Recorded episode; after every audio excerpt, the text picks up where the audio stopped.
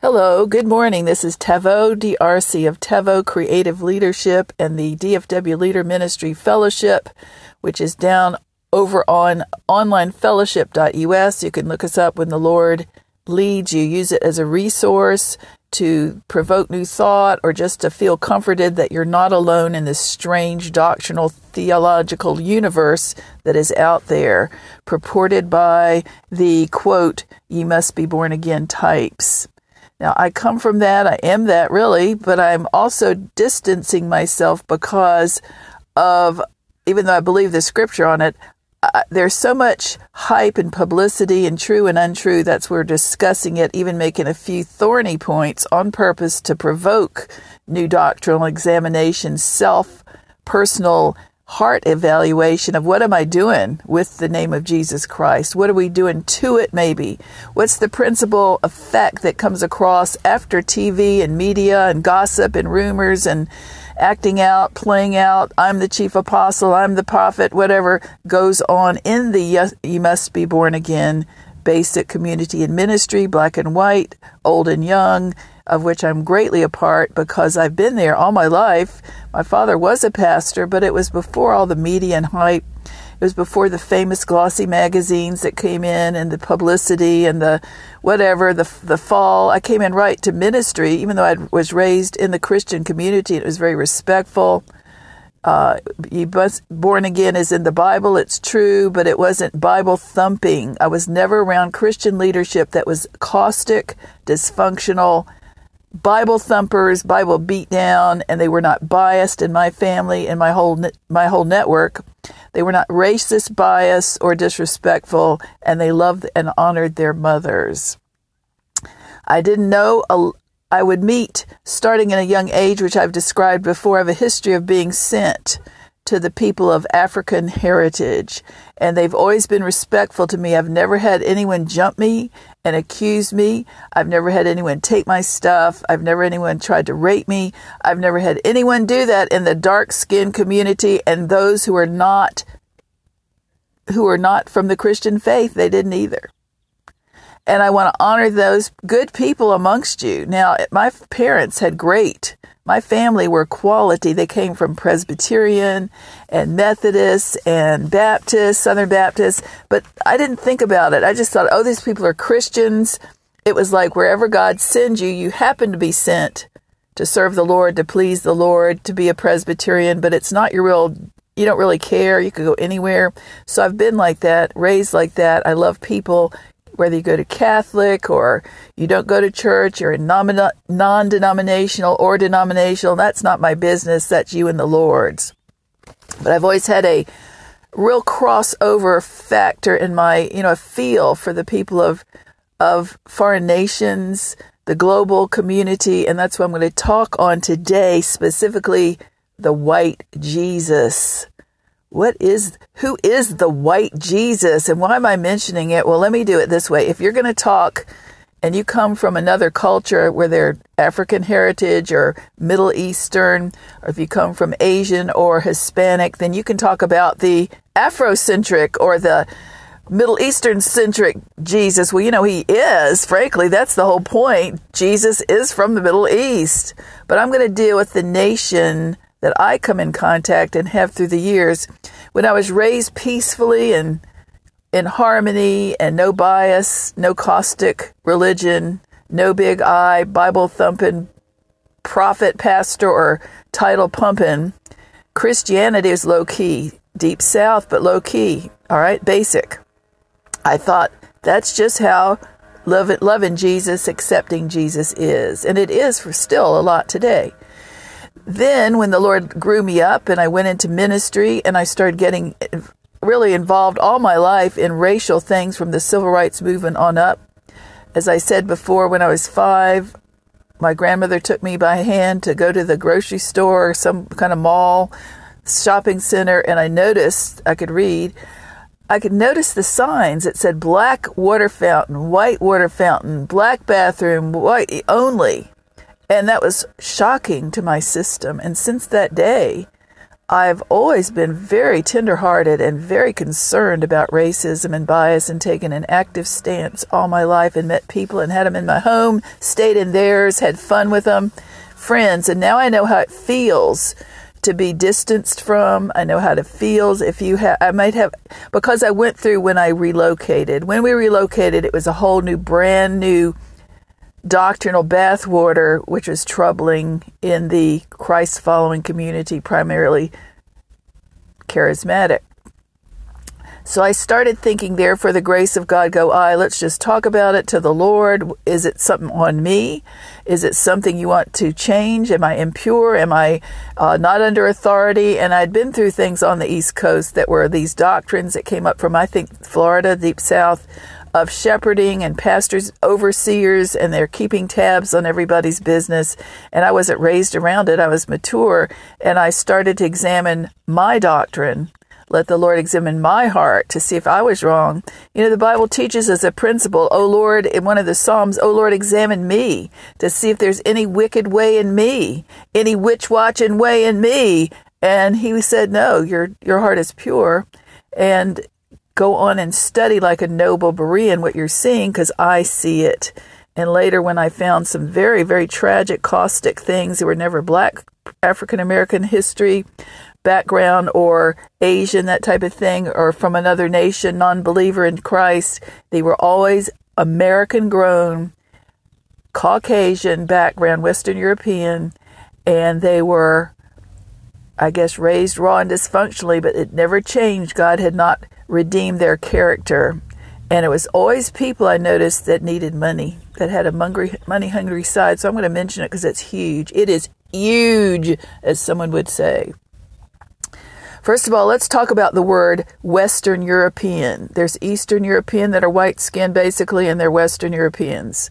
I come from Western European ancestry of, of French and, and uh, I think well, English I know, and then maybe a bit of more from my dad's side. Maybe I get that's why I get this relationship thing with the global community.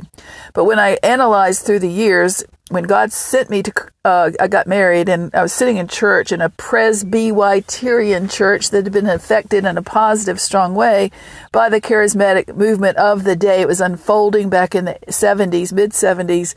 I heard the Lord say, because I was a Jesus person, I didn't care your and I didn't pick it because it was Presbyterian. I'm not a Calvinist or anything like that, like some might think. No, no, I was just there because God said I'd married a Catholic and I had been a Baptist. We figured Presbyterian was the average of the two, but we felt it from the Lord for a season. And so I was sitting there with the Lord and church and my family, and the Lord put on my heart, I want you to study my body. And I was always out and about in the area being invited, participating in healing for our nation, repentance of racism and denominationalism at that time. So that was not foreign or strange. And I'd been raised with people who prayed and heard were led by the Holy Spirit and the Bible. They weren't back under the law. And I remember the basics, like my grandmother pr- driving and with me in the car as a kid, and she'd say, "Let's pray that God will open up a parking space." Nothing was too foolish or small. And then when I was 14, my parents came to me and my sister and they said, "Let's we feel like God is moving us to from the central Virginia area to the to Norfolk." So we went and see we've been spirit led, but no one spoke in tongues. Nobody was a Pentecostal, nobody was a charismatic. That came later. So when I'm looking back, I have great, wonderful feelings with all colors. My family, extended family, and then I thought I was sheltered. I guess I was naive about real life in Christian ministry. So I go out and I study, you know, I'm out with the body and feel like everything's fine. But it turned out that people were not back under the law. That is a mixture that comes in later and can come in through TV, through not TV, through personal preferences, from history that's incorrect, passed down spiritual father type teaching. But let me look at the white earth suit. The creations, God's people, everybody, everybody today needs to know this and understand it. God chose you and put you in the earth suit, whatever color, whatever packaging, for his reasons and to bring him glory. To give him glory, and it's a test. Your assignment in your earth suit, black or brown or tan or green, short or small or tall, everyone has a call because it's a season of being used by God, but not to use anybody. All right, the reason is you're going to have a test with your earth suit, either to be, if you're too small or too big, to feel inferior, inadequate, if you're beautiful and hot and ripped, as they say, with your six pack, you're going to have a temptation for pride or vanity or lust. You're going to have a temptation if you have a black earth suit or a tan earth suit or a minority or a majority.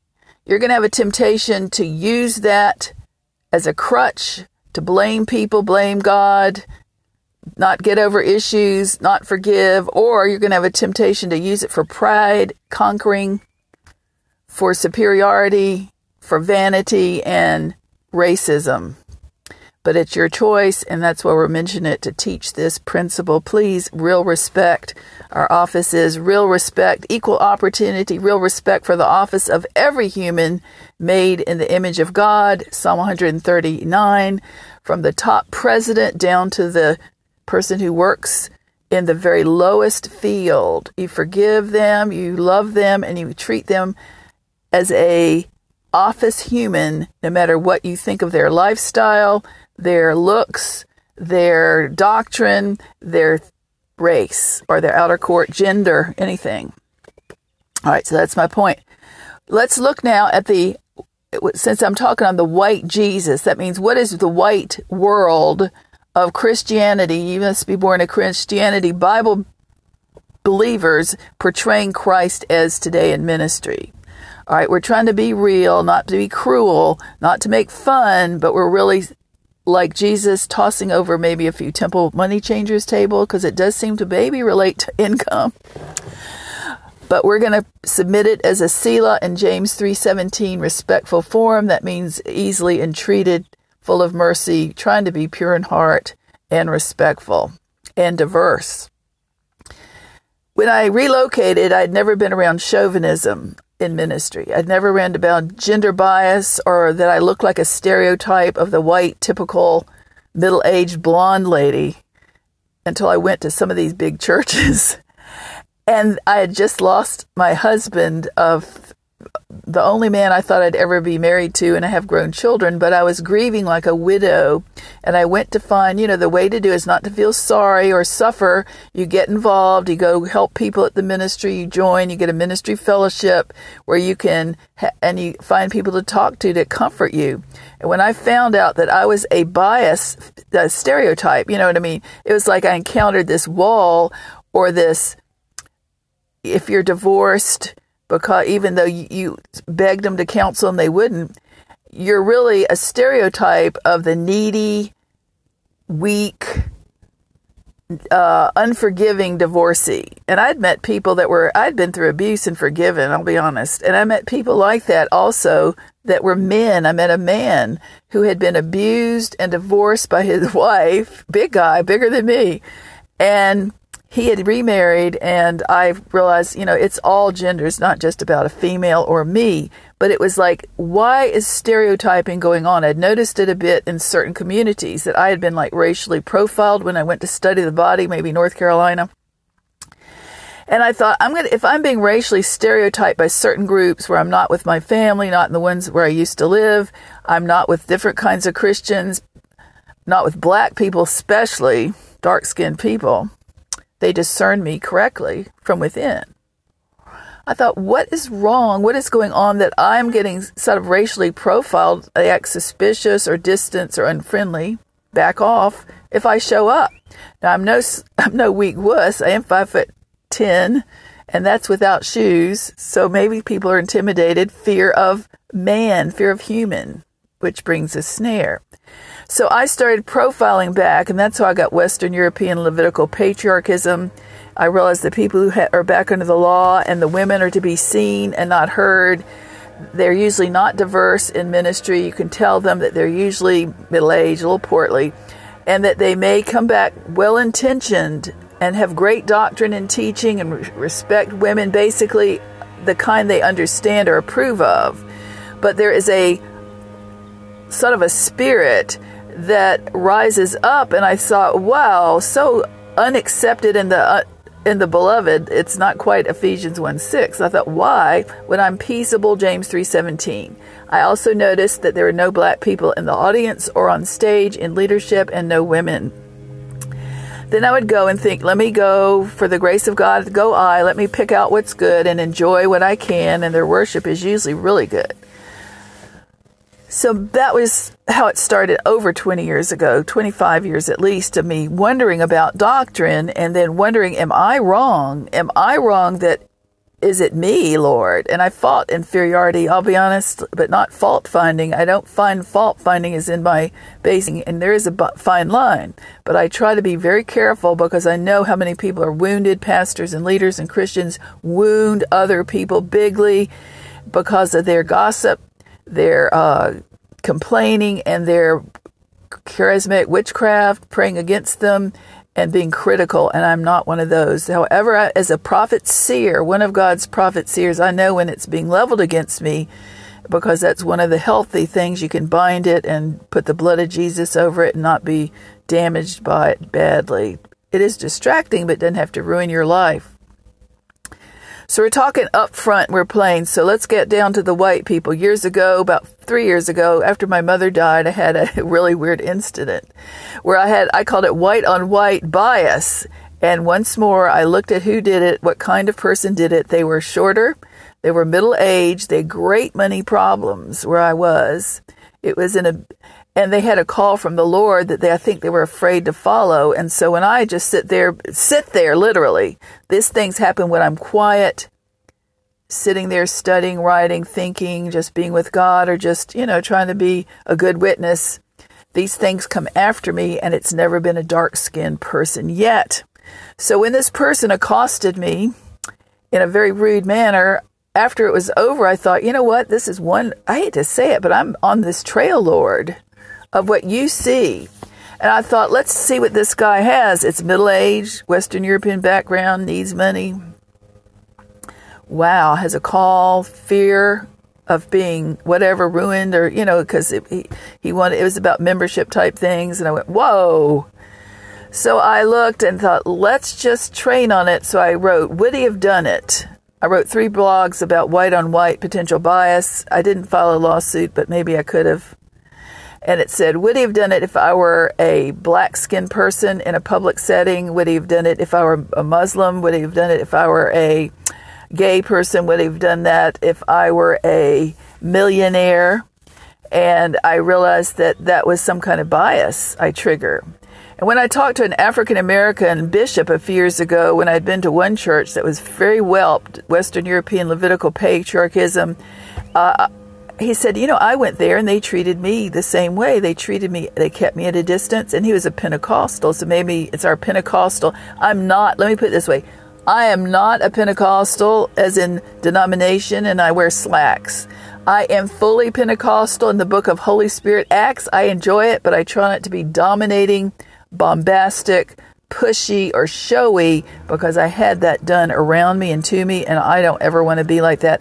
I'm low key, laid back, and you'll find out that I want you to hear God about all of that, and it's your choice. And if you don't do it, that's fine.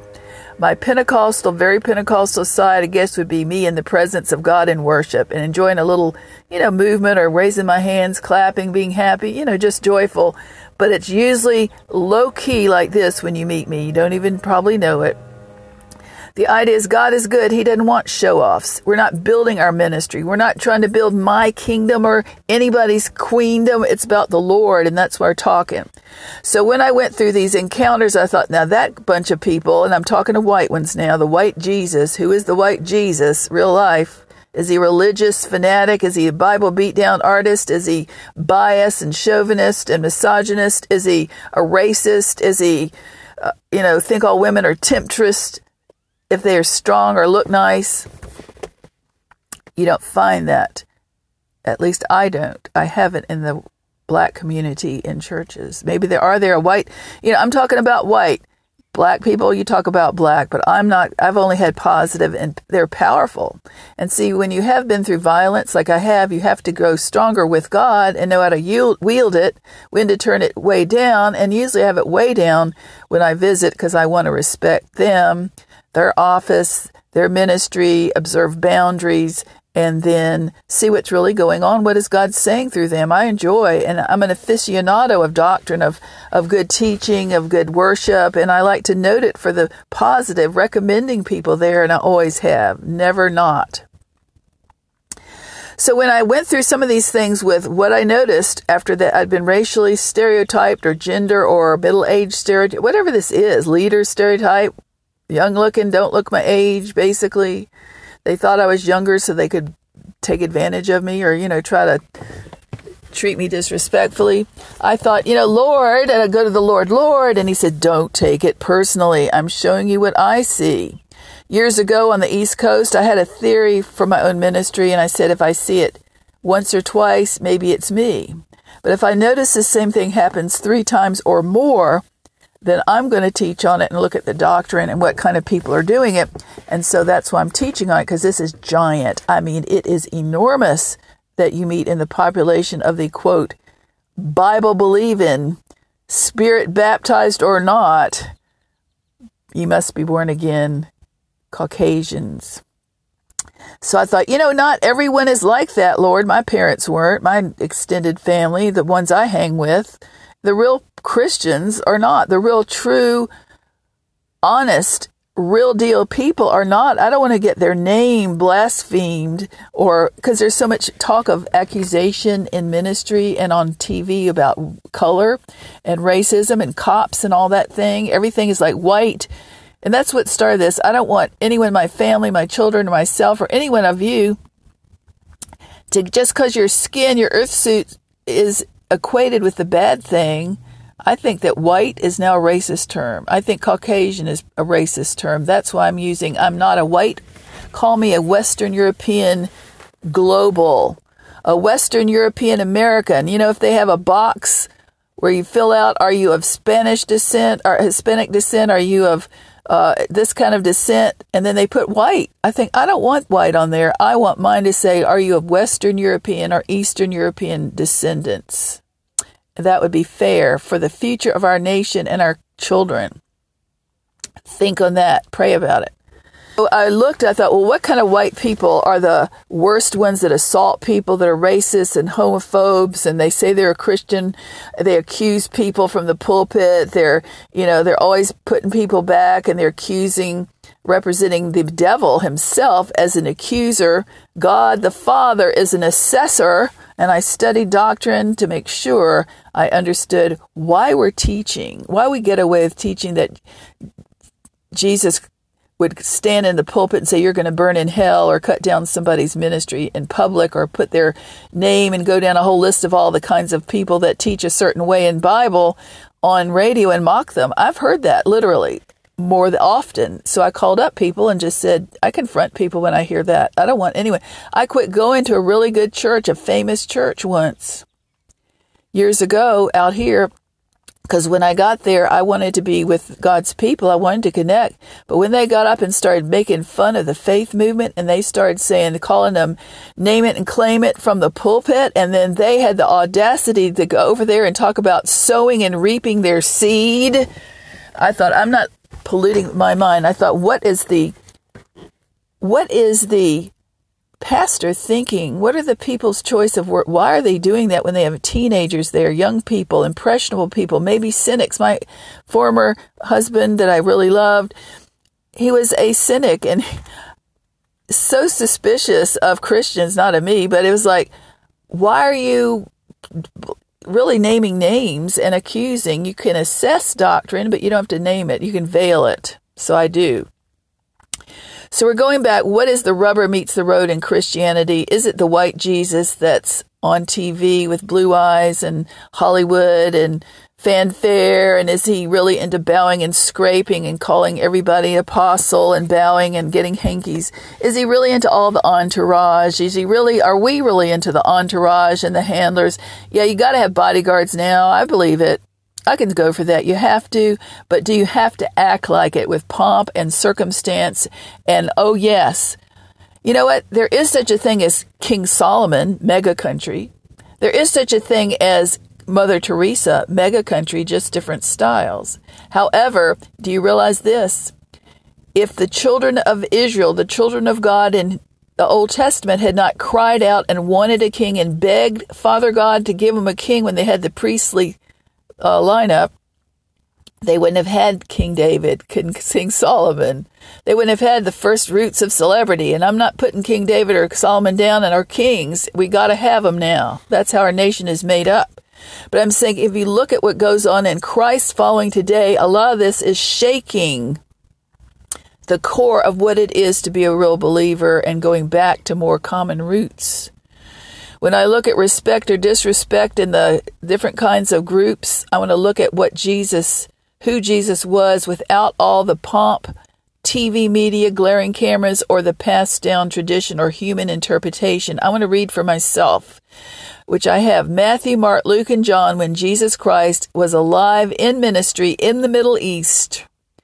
And he was not famous, and there was no church or Bible or pre pre uh, generation of of pastors to come down from or say you were under, which he wasn't. He didn't do that, if you noticed, or the disciples. He didn't have all the theology.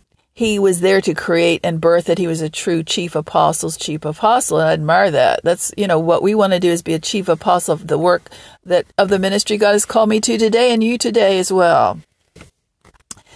So we analyze what is true and what is false in the portrayal of ministry, fellowshipping with the saints, what is really doctrine under the law, what is not. That's a whole topic there. So we look at Jesus pioneering and his earth suit of Middle Eastern olive skin, dark eyes, dark hair, and doesn't care what your color is, what your race is, what your faith is. If you're a kid, a little kid, or a grown up or a Roman, he looks at who you are from the inside out. He's a perceiver, discerner, prophet. Isaiah 11, 2 and 3 about the Messiah. Jesus Christ, it said he would have all of God's seven spirits, wonder working power, but he wouldn't act like it. You know, he wouldn't be an ego with it. It said he would have the delight himself in the fear of the Lord, but he would not judge by the sight of his eyes. That means he wouldn't accuse or judge. He'd discern and perceive with the help of Holy Spirit. He wouldn't he wouldn't he wouldn't judge by the sight of his eyes nor make decisions based on what he heard. He wouldn't believe the evil report as a minister. He wouldn't tolerate gossip like goes on. So when I was looking at difference of how certain rea- when I was being typecast in certain groups only, I would say, well, you know, how come the black people don't do it? How come this kind of white person doesn't? What kind of white people are there? And where I got the, well, Western European Levitical patriarchism, I noticed the, and I ask you to, I don't mean to be mean because they have so many good qualities, most of them, a lot of them. They know truth. But where they got their government is from the law. I teach for our ministry apostolic Apostle Paul, Galatians 1 1 and 2. It says, Not sent out by any one person or any one group, but by the Lord, I and the brothers and sisters that are with me. But that's not taught. It's like you got to be under, like martial law, you got to be under our kind, our brand, and it can turn into fault finding that way. They're not like us, they're not under like we. And so the word God gave me was we centric. And I hate to say it goes back to colonialism. It goes back to maybe the slave master. It goes back, in my opinion, because it comes from the deep south.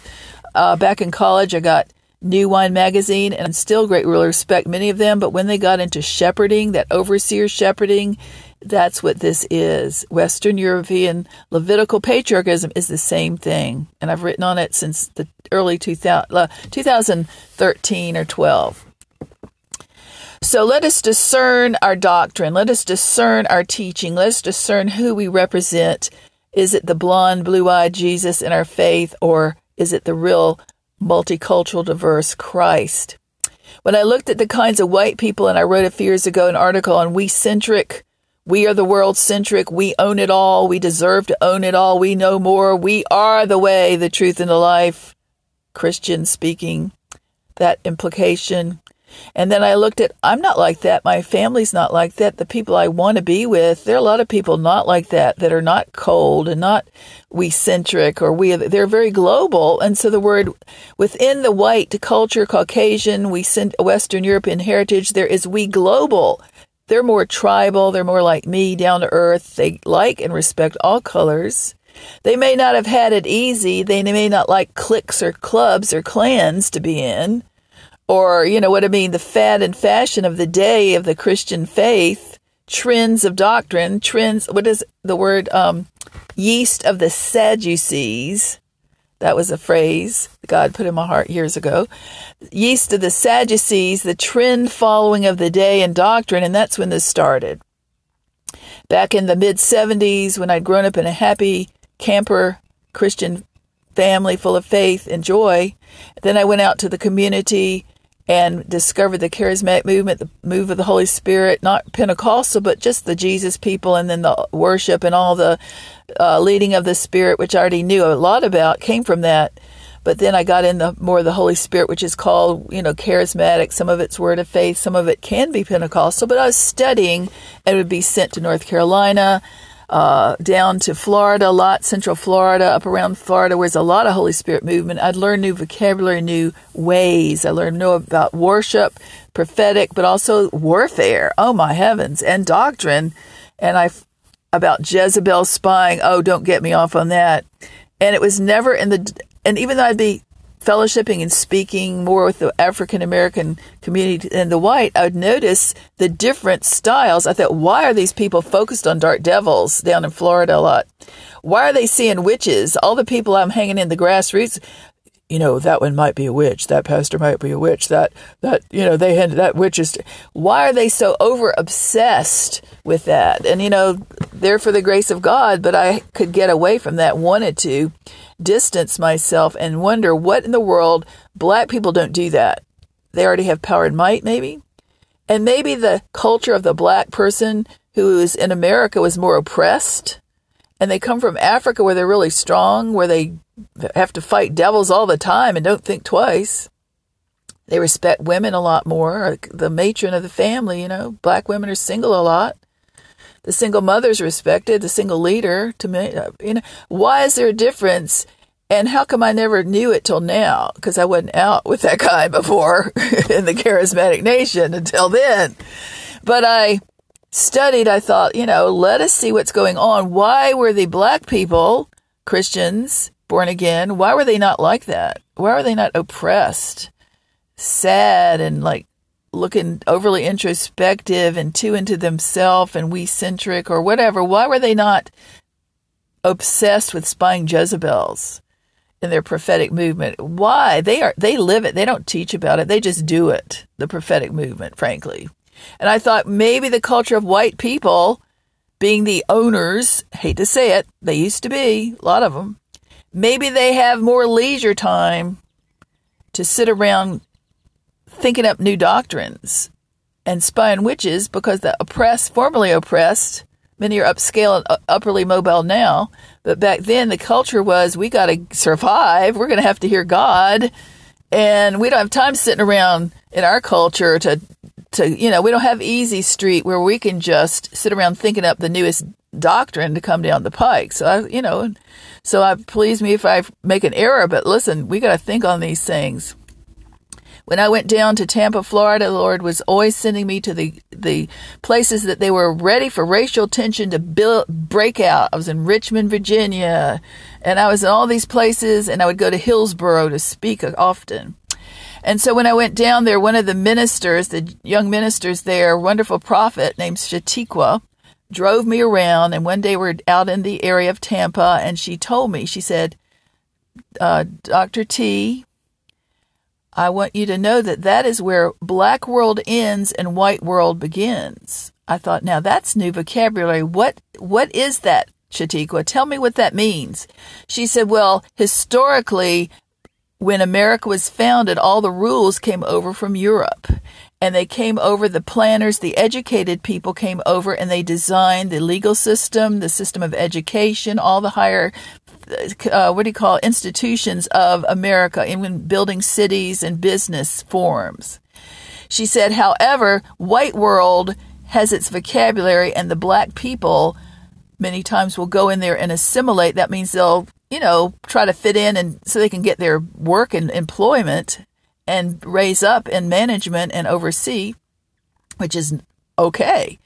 But then when they go back, they'll have their own black culture, which is more homey and they're more vocabulary and different uh, feelings of not the system, but they'll have their community and their networks of sharing. And I thought, now that's unusual. That's right. Nothing wrong with it. I'm just amazed by it. A lot of people don't know that there is white world and black world. And somehow I, that white world can be pretty prejudiced and it could be like a bureaucracy and it could be like a system that you better buck up and suck up to get ahead or you won't get there. And then you, when I first noticed the black, not the black ones, but really this whelp was when I first had ministry and I was helping a single mother.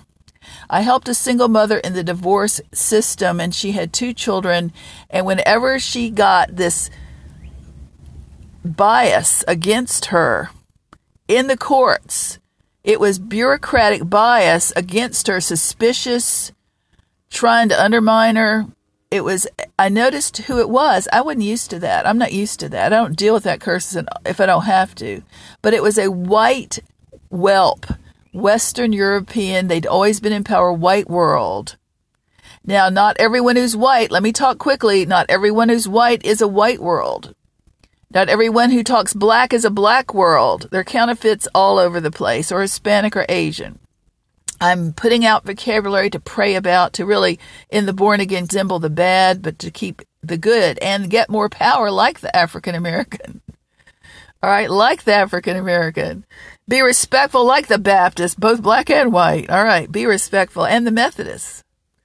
There's good doctrine. This is a body ministry. We're community oriented, not pitting one against the other, not Baptist versus Catholic. No, let's choose who's really the deal and be like Jesus, all of us. Psalm 133, 3. 133 is unity where God commands his blessing. And Ephesians 4, common doctrine, you can read that on, on the side. So we're putting this out there to stir it up, really to stir it up, to be like, not like sweet baby Jesus, and we are sweet. I am sweet. But the idea is he didn't always remain in sweet baby Jesus mode every day. He grew up, manned up, and went out and provoked the religious system, the Pharisees. He never used weapons. He didn't use guns or violence or picketing or, or mocking them, accusation, but he rose up, stood up in a prophetic act, and he got his point across, but he didn't do it to the people of Arab Jewish faith. He did it to the his well, he did it to the Jews because they were the perverse group who had taken it to a mammon making system. You know, I studied all these years. I've studied what went on from the when the law was given in its first form and Moses came down and the priestly got out there. If you read through the book of all the prophets, you can see the the morphing of the great temple, Torah and system, all the things God put in place that he wants. You can see it being infiltrated by idolatry of the people, God's people, their hearts being impure, and then the Edomite heritage of Esau affecting the Jacob heritage, and then Obadiah and Isaiah warn the ministers and the leaders and the princes of God's people about the idolatry, their false religion they're following, and their vanity. And then he says, by the end of the Old Testament, when Malachi and you read Obadiah, the Edomites are the Esau influence carnal, mammon chasing, peacekeeping. All right, you look at Malachi when he God really gives a warning to the priesthood, his people. Why are you divorcing your wives like that? Why are you crying for money when you just made your wife get a divorce and she didn't want to, the wife of your youth? And he's warning them. He says, You say you're my messenger. I'm about to send my messenger into the temple. And he closes that short book, not just about tithe in Malachi 3:10. Oh no, read the whole book, only 4 chapters. And he see God is serious. He means something big and it's mysterious. So then all of a sudden Matthew Malachi closes out the Old Testament. There's 400 years, 10 generations of silence where I guess I would suppose that that morphing and whatever went on that transformed the priesthood into the Pharisees, most of them Pharisees with a few good people, chosen people like Zacharias, the father priest of John the Baptist. But when I read, when you read about the history of the temple priesthood that comes out in the Pharisees, their kin, the priesthood is now mostly made up of people who are uh, Edomite blood, including Herod the king was Edomite. That means they're they're mammon, they're they're hirelings. And that's what we have. That's what I got on my list today. What are the hirelings? Where are they and why? Why are there hirelings? In it for the money. Plastic. You know, in the white community, I don't believe it was the dark skinned community that I would think of that came up with the old term plastic Jesus on your dashboard. Well, it's plastic Jesus out in the Christian ministry if you come across the wrong set on a certain day. And I say that with love because God loves these people. I love them. But I don't want to be used, abused, or have my focus distracted by what I call two groups of people. Psalm 114, Psalm 144, verse 11, David used the term the strange people, the strange children that will rob your focus, get your children so confused about God they won't want to follow him, and I didn't realize that had been my turf. I didn't know about it till God educated me. The other one would be, and that's a whole topic, another day for more of that. But the idea is that 2 Timothy 2 24 through 26 to the pastor and leader and the minister minister with meekness to those who oppose themselves so that by some chance they can take themselves out from the captivity of the devil it is their choice. These are carnal Christians. I call them born again believers living in denial, males or females. I met some. I invited one to be my roommate. You talk to them, they say all the polished phrases, they can do all the polished knowledge and quotes and Bible, but when they get they don't get what they want, they are willful and they will put they will just cuss you out. They will be ornery. This is ornery. They are not they are not forgiving. They have issues, real issues of unforgiveness. Maybe they were abused before you met them, but they have still not worked it out, and that is their choice, and they've got to go to God for themselves, or they'll always. 2 Timothy 2 24 and 25 allow themselves, permit themselves to be under God's uh, under the devil's control. Read that for yourself. So those are my fields of encounter, repeated encounter in America, and you know what? I don't think any one of them. Maybe there's got to be somebody of some not way, right, some race that was not Caucasian, and there are out there, but my history has been wow, I can't believe what I'm seeing of Western European ancestry time after time. Not all of them, but this particular kind that provokes me repeatedly to teach. I deal with men a lot. I'm sent to men usually so it doesn't bother me. My father was respectful to all people, and I am too. He had a very, had a very strong, capable mom, and you know what? Nobody raised me to be back under the law. I can be docile, but I'm not a wuss. And we got to be straightforward and talk to men and women. These are humans today, no matter what your earth suit. And there's a lot of conceitedness out there. All right, let's get over to We Global. When I'm my spirit man, when I'm with the people of God, I notice some people are like into the respecter of persons cliques. You got to be under us. You got to be covered. You know, uh, they won't speak to you unless you're famous, unless you're recognized. They won't treat you with respect if you're unless you're a man. And those are not black people usually. Surely there are black people. Maybe there are, but I don't meet them. God hadn't had me meet them. They're the people that will stand you off from afar away because they think they've perceived you as the wrong kind of person with their prophetic major powers. I call that spooky spiritual. I call it witch watching. I call it crazy medic. And I've dealt with that, so I teach now, and I'm bringing your attention that we don't want to act like Jesus. I mean, we do want to act like Jesus, and he never did that. Where do you see Jesus disrespecting Mary, his mother, in Matthew, Mark, Luke, and John when he was alive in ministry or personal life? No. Where do you see Jesus putting down a person who is in sin with lust, the lady in the committed adultery and you look at this patriarchal religion only accuses the woman because when jesus had that lady who had, who had committed adultery brought to him by the town pharisees the accuser pharisees which is how they do it it was two people involved in adultery. They only brought the woman. The leaders only brought the woman. That's what patriarchal flavor the fruit is. The woman did it. It goes back maybe to adam. I'm just saying it like it is. You can, you know, be a noble Berean, surely. But look back in the garden, the accuser first came to test Eve, to tempt God, Eve to accuse God. And then when Eve was deceived, Adam willfully participated and he became an accuser. And who did he accuse? He accused Eve. And then nobody studies that there was a curse on Eve and Adam about toil and pain in childbirth, that the man will always be over you. But when Jesus Christ came, the good news, ladies and men, we are not back under the curse. Jesus paid it all and put it under the blood. We'll have to fight it because people are ingrained in it. People don't teach on that, but you don't have to be under the curse of pain in childbirth. I wasn't. You don't have to. I had, I used, you know, I'll be honest, I didn't do natural birth, but that's one of the ways you don't have to be under it. I was going to, but I willing to, but I just didn't feel it. You know, in other words, people are different. Everybody can do their thing.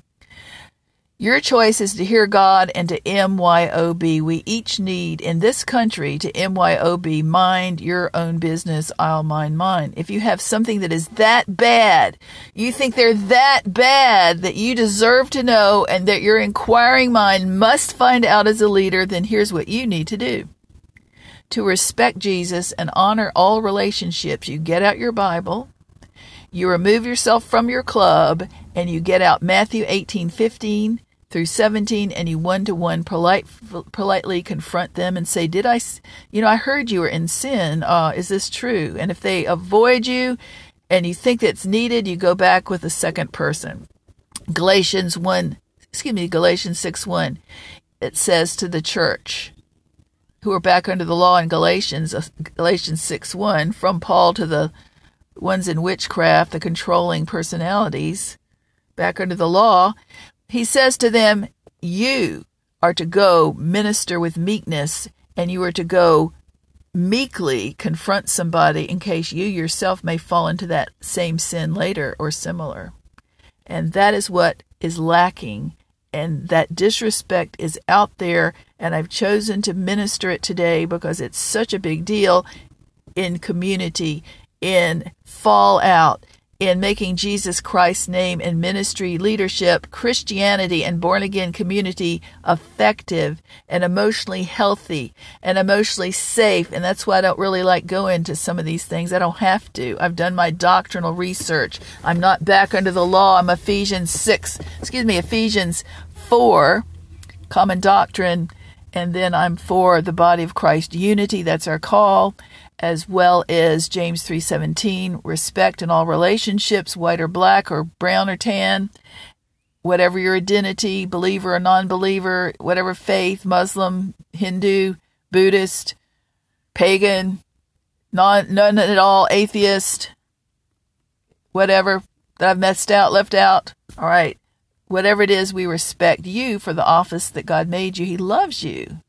But we don't have to agree with your theology, and you don't have to agree with mine. We don't have to like each other. We just love each other and get along for society. This is about society. Whether you're a patriarch or matriarch or not, I'm not a matriarch. If you're a politician and a whatever belief in anything, that's your choice. But I'm going to respect you and let you have your opinion. I may not agree with you, but I'm going to act in James 3:17. All right, so we want to close this. We got to close it, but there's more to talk about, surely. So let me make it clear what I wanted to say, what God wanted me to say. We're talking about, this might be the first installment about the white Jesus, frankly. All right, there's Western European earth suit, Eastern European. There's two groups within that of the Western European would be we centric. We are the world. We govern everybody. We're spoiled. We're used to having our own way. Nobody is good enough unless they do it our way or my way in leadership. All right, we own everybody. We're better. You know, that's really what this is about. However, there's ones that are white earth suited, but they're not. And they're more tribal, family like. They're more, you know, lovable to all races, forgiving, and tribal. Those are we global. And I am we global. We are we global over here. We want to be ready for anybody to come, no matter what their earth suit, no matter what their style. And that is like Jesus Christ because he was not we he was not we centric. He was not a Western European. He was Middle Eastern. I think we got to get that out there. Jesus had brown skin. Jesus was tribal. Jesus was not into big hierarchy. Jesus did not come to make us overseer, slave drivers, self important chief apostles. That's what we get from TV, or our own mama, our own our own self. So we're talking it plain, we're spitting it out there, we're spewing it forth. But you know what? We're really pretty happy and we love people. We respect everybody, no matter what your doctrine and your point of view. We just hope that we're getting the uh, hackles raised or something raised where people want to respect everybody, no matter what they are, whether they're green or whatever, green grown younger babies or the future, the president, and the, you know, I pray, let me be honest. I'm going to share this.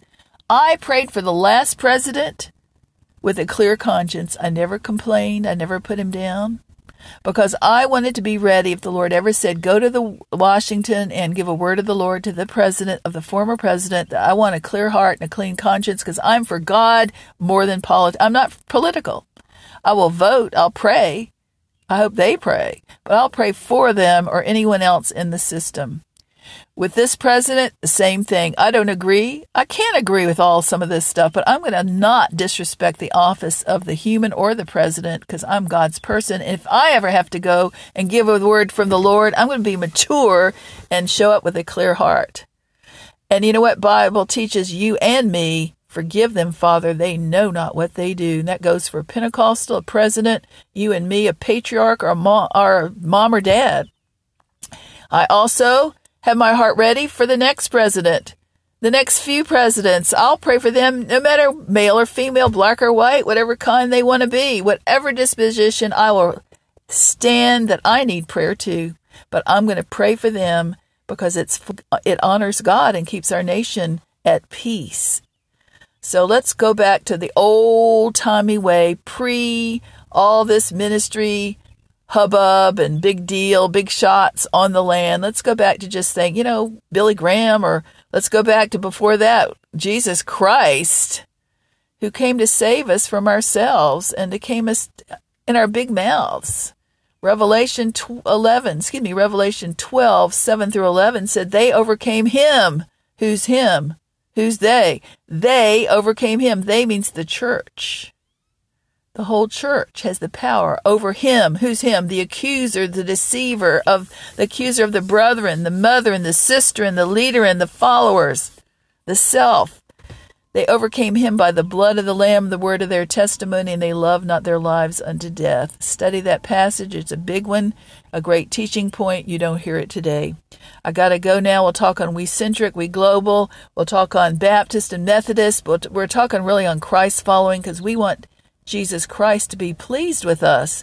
We don't want to be mixture. We don't want to be consumed with self and time consciousness and be the old, crank out the old Eli high priesthood of First Samuel, who is an accuser, stereotyper, chauvinist, and also tolerated abuse in ministry by keeping his own sons. Uh, he tolerated their fornication with the women at the temple, and they put pressure on the people, God's people, for the money, and then they took the money themselves, and Eli did nothing. He washed his hands. God bless you. Have a great day. This is Tevo DRC signing off from Tevo Creative Leadership, and we love you and we bless you in the mighty name of Jesus. Selah. Pause and think of this. Bye bye. Have a great one.